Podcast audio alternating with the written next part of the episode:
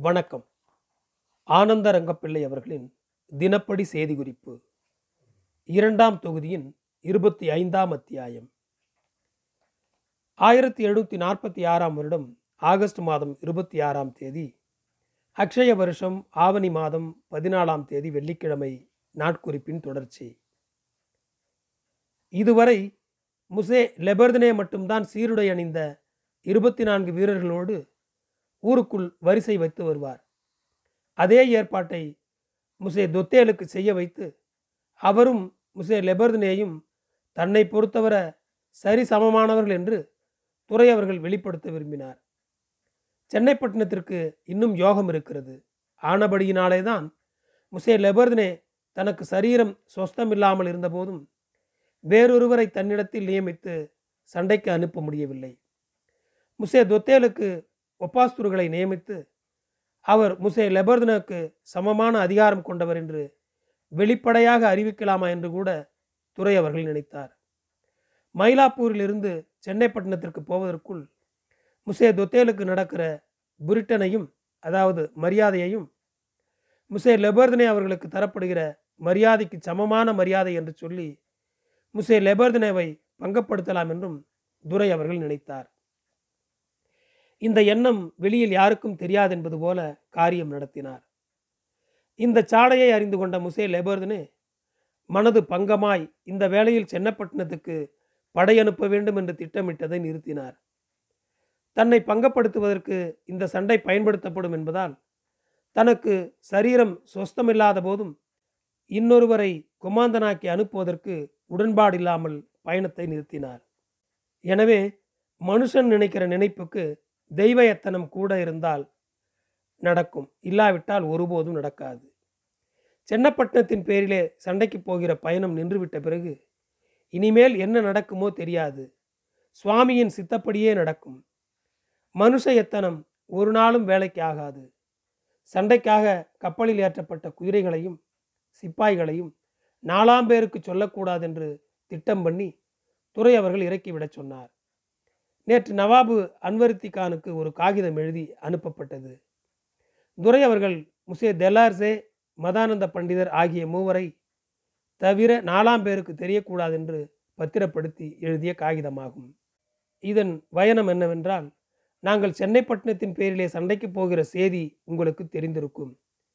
சென்ற வருஷம் நீங்கள் என்னை பார்க்க சென்னைப்பட்டினத்தின் பேரிலே வந்திருந்த போது சண்டை நடக்கும்போது மற்றது செய்கிறோம் என்று சொல்லியிருந்தீர்கள்.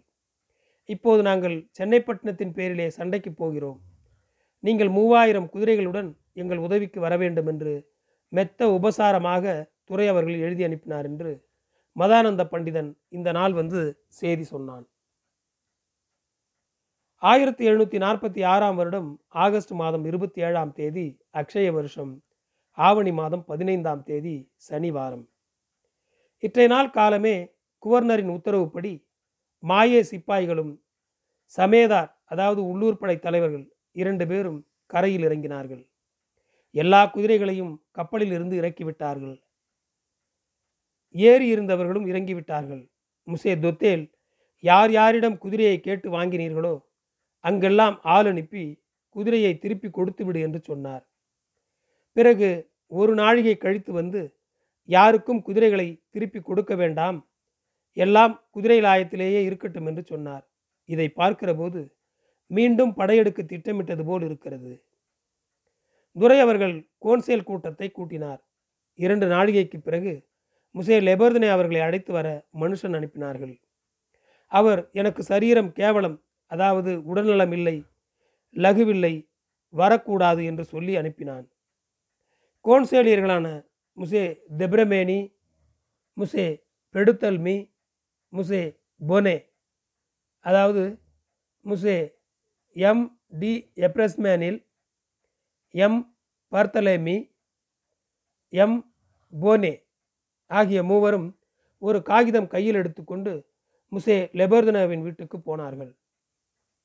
அந்த காகிதத்தை படித்து காட்டி முசே லெபோதனையிடம் கையெழுத்து வாங்கினார்களா? சும்மா வந்தார்களோ தெரியாது. அவனை சந்தித்து பேசிவிட்டு வந்த பிறகு கோன்சேல் மறுபடியும் கூடி ஒரு சாமத்திற்கு அதாவது மூன்று மணி நேரத்திற்கு நடந்தது. பனிரெண்டு அடித்து ஒரு மணிக்கு கோன்சேல் கலைந்தது. அவர் அவர் வீட்டுக்கு போனார்கள். கோன்சேல் எதற்காக கூடியது என்பது தெரியவில்லை. கிரமேணா விசிதப்படும் சண்டை காரியம் என்பது தெரிகிறது. பயணம் மட்டும் வெளியாக வேண்டும். நானும் அத்துடன் பாக்கு கிடங்குக்கு போய் வீட்டுக்கு வந்தேன். இனிமேல் நடக்க இருக்கிற செய்திகளை அறிய வேண்டும்.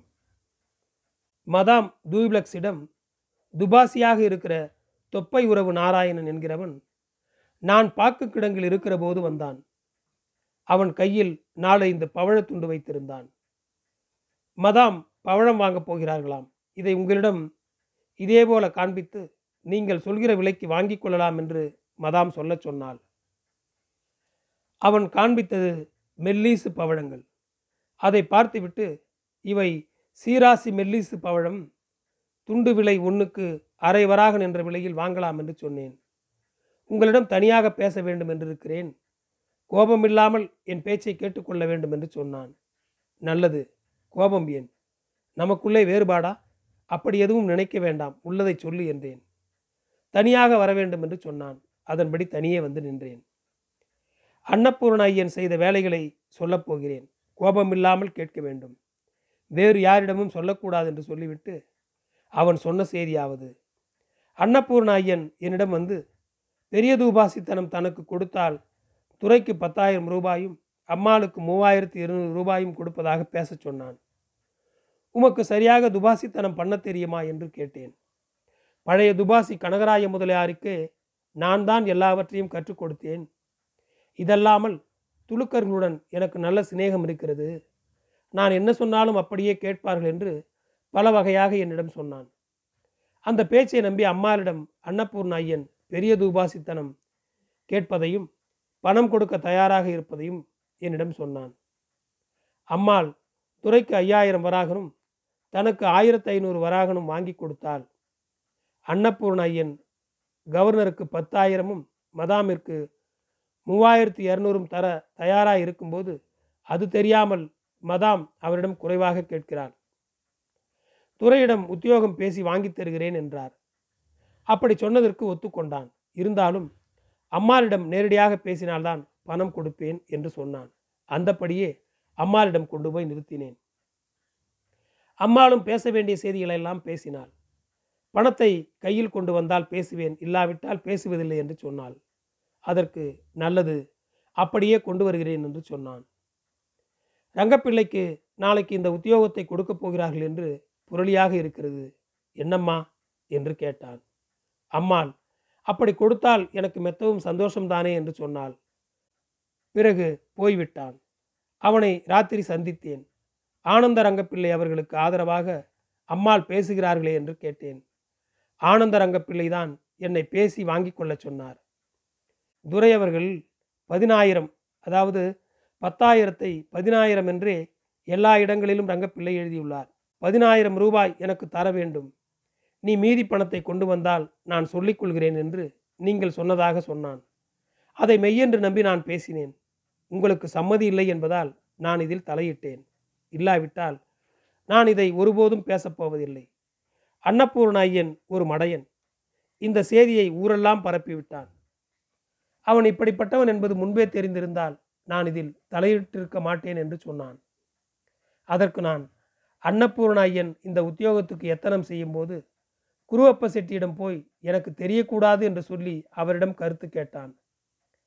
கங்கைப்பாடி வீரா செட்டியிடமிருந்து ஐநூறோ ஆயிரமோ ஏதேனும் கடன் வாங்கி அதை துறையிடம் கொடுக்க வேண்டும் என்று கேட்டு அலைந்து கொண்டிருந்தான். இதை குருவப்ப செட்டி என்னிடம் சொன்னான். பிறகு குருவப்ப செட்டி அவனை என்னிடம் அழைத்து வந்தான். அவன் எனக்கு பெரிய துபாசித்தனம் பெற அம்மாள் மூலமாக பேசி முடித்திருக்கிறது. நீங்கள் இரண்டாயிரம் வராகன் மட்டும் சகாயம் செய்து கொடுத்தால் போதும். உத்தியோகம் கிடைத்த பிறகு நீங்கள் சொன்னபடி கேட்டு நடந்து கொள்கிறேன் என்று சொன்னான். நல்லது. நீ அந்த உத்தியோகம் வாங்கி கொண்டு வந்தால் இரண்டாயிரம் தருகிறேன் என்று சொன்னதை தவிர மற்றபடி எனக்கு எதுவும் தெரியாது என்று சொன்னேன். அதற்கு அவன் எனக்கு ஆயிரம் ரூபாய் தருவதாக கூட சொன்னான். இன்னும் பல வகையாக பேசினான். இதல்லாமல் மதானந்த பண்டிதனிடம் போய் தனக்கு இந்த உத்தியோகம் வந்ததும் தருவாடி கையிலிருந்து கடன் வாங்கி கொடுக்க சொல்லி கேட்டானாம் இந்த செய்தியை அவன் சின்ன முதலியாரிடம் சொன்னான். சின்ன முதலியாருக்கு என்ன சூழ்நிலையோ அன்னபூர்ண ஐயனை திட்டினாராம். அந்த செய்தியை கூட அவன் வந்து உன்னையும் என்னையும் திட்டினான் என்று சொன்னான். இப்படி ஒன்றன் பின் ஒன்றாய் வர்த்தகர்களிடமும் ஊரில் உள்ளவர்களிடமும் மனம் போனபடியெல்லாம் பேசினான். அவன் வீட்டு வரலாறு உங்களுக்கு தெரியுமல்லவா? அந்த புத்தியை காண்பித்தான் என்று சொன்னான். அப்படியா என்றேன். இதல்லாமல் உங்களின் தம்பி பிள்ளை அவர்களின் தம்பி திருவேங்கடம் இரண்டாயிரம் ரூபாய் கொடுப்பதாக சொன்னாராம். அத்துடன் நயினாரிடம் அதாவது காவல் தலைவரிடம் இருக்கிற தன்னுடைய இரண்டாயிரம் ரூபாயையும் வாங்கி கொடுக்கிறேன் என்றும் சொன்னாராம். இப்படியாக அவன் பேசிய பேச்சுக்கு மீதமில்லை. நீங்கள் நான் சொன்னதை சின்ன முதலியாரிடமோ வேறு யாரிடமோ சொல்ல வேண்டாம் என்று வேண்டிக் கொள்கிறேன் என்று சொன்னான். அதற்கு நான் அவனவன் காரியத்தில் அவனவன் பத்தாயிரம் பேசுவான். யாருக்கு அதில் என்ன அக்கறை? நீ அம்மாளிடத்தில் துபாசித்தனம் செய்கிறாய். யார் என்ன சொல்ல சொன்னாலும் சொல்ல வேண்டியது உன் வேலைதானே. நீ ஏன் வருத்தப்படுகிறாய் என்று சொன்னேன். அப்படி சொல்லுங்கள் மெய்தான் என்று சொன்னான். இந்த உத்தியோகம் பற்றி உங்களிடம் பேசுவது நல்லதல்லவா என்று அம்மாள் கேட்டாள். அதற்கு நான் அவருக்கு இந்த உத்தியோகம் தேவை என்றால் கேட்டிருப்பாரே. இதல்லாமல் கப்பல் வர்த்தகத்தில் இவருடைய பெரும் பணம் மூழ்கி போய்விட்டது. அப்பைய பிள்ளை என்ற சுபேதாருக்கு பெரும் பணத்தை கடனாக கொடுத்திருந்தார். அவன் செத்து போய்விட்டான். அவனுக்கு இங்கிருந்த சரக்குகளையும் வீடு வாசல் தட்டுமுட்டுகளையும் பற்றி சின்னதுரையிடம் சொல்லி அவற்றை ஏலம் போட்ட வகையில் ஆயிரமோ ஆயிரத்து ஐநூறோ வந்தது. மீதி பணம் போய்விட்டது. அந்த அப்பைய பிள்ளையின் எசமான் சிறிது பணத்தை கடனாக வாங்கி கொண்டு ஆற்காட்டுக்கு போய்விட்டான். அதன் பிறகும் அதிலேயும் இதிலேயும் ஆக லக்ஷம் வராகன் வேறு வேறு இடங்களில் கொடுத்து பணம் மூழ்கி போய்விட்டது. அந்த அப்பைய பிள்ளையின் மூலமாகவும் சிறிது பணம் மூழ்கி போனது. இதை துறையும் அறிவார். துரைக்கும் கும்பனீருக்கும் ரங்கப்பிள்ளை வெகு பணம் கொடுக்க வேண்டும். இப்படியாக அவர் பணம் மூழ்கி போய்விட்டது. இருந்தாலும் பார்ப்பனருக்கும் பட்டருக்கும் தானமும் தர்மமும் தாராளமாக தருகிறார். தன்னிடம் வருகிற போகிற பேர்களுக்கும் செலவழிக்கிறார். இருக்கிறதோ இல்லையோ சுவாமிக்கு தெரியும் என்று சொன்னேன். அதற்கு அவள் அவர் சகோதரர்.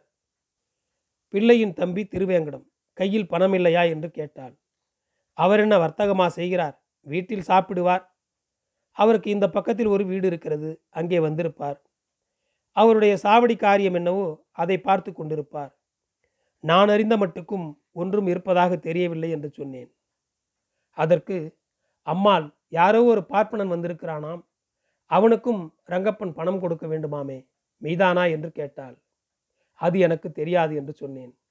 அப்படி கேள்விப்பட்டேன் என்று சொன்னாள். பிறகு சின்ன முதலியாரிடம் பேசி அவருக்கு சார்பாக தான் பேசலாமா என்று கேட்க சொன்னார். நான் போய் சின்ன முதலியை கேட்டேன். இந்த உத்தியோகம் கண்டிப்பாக எனக்கு தேவையில்லை. என்னால் இதை நிர்வகிக்க முடியாது.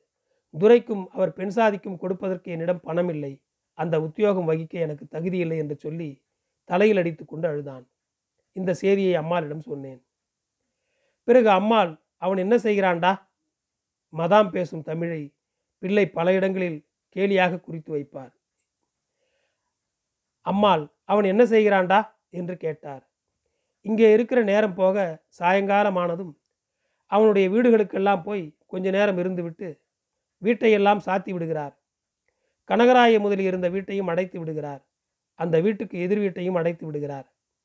தான் குடியிருந்த வீட்டுக்கு எதிர் வீட்டுக்கு போய் விளக்கில்லாமல் உட்கார்ந்து கொண்டிருக்கிறார். அண்ணன் பொண்டாட்டியை கூட வீட்டை விட்டு துரத்தி விட்டார். விளக்கு கூட இல்லாமல் வீட்டை பாழாய் போட்டார் என்று சொன்னேன். அப்படியா? என்றார். ரங்கப்பனுடைய ஆஸ்தி எவ்வளவு? என்று மதாம் கேட்டார். அதற்கு அவருக்கு பத்து லட்சம் ஐந்து லட்சம் மதிப்புள்ள சொத்து இருப்பதாக ஊரில் சொல்கிறார்கள். மெய்யா இருக்குமா? என்று அம்மாளை கேட்டேன். பொய் என்று சொன்னாள் அப்படித்தான் ஊரில் இருப்பவர்கள் சொல்கிறார்கள் அவனுக்கு இருக்கிற சொத்து அவனவனுக்கு தெரியும் என்று அம்மாரிடம் சொன்னேன். ஊரில் சொல்கிற பேச்சை நம்ப முடியுமா என்று சொன்னேன். அது மெய்தான் என்று அம்மாள் சொன்னாள். மேலும் இப்படியும் அப்படியுமாக வெகு நேரம் பேசியிருந்தோம் என்று சொன்னான். அவன் சொன்னதையெல்லாம் எழுத வேண்டுமானால் இருபது காகிதம் செலவாகும். அதில் சுவராசியமாக இருக்கிறதை மட்டும் பொறுக்கினார் போல எழுதினேன். அவனிடம் இது எப்போது நடந்தது என்று கேட்டேன். மூன்று நாட்களுக்கு முன்பு நடந்தது. எப்போதெல்லாம் என்னிடம் பேச வேண்டுமோ அப்போதெல்லாம் ராத்திரி துரையுடன் மேசையில் சாப்பிடாமல் தான் இருக்கிற காம்பிராவிலேயே அம்மாள் சாப்பிடுவாள். என்னிடம் தனித்து பேச வேண்டுமென்றால் எப்போதும் தனியாகத்தான் சாப்பிடுவாள். அப்போது பேச்சு நடக்கும். அப்படித்தான் நான்காம் நாள் ராத்திரியும் தனியாக சாப்பிடும்போது நடந்தது என்று சொன்னான். அப்படியா என்றேன். நன்றி தொடரும்.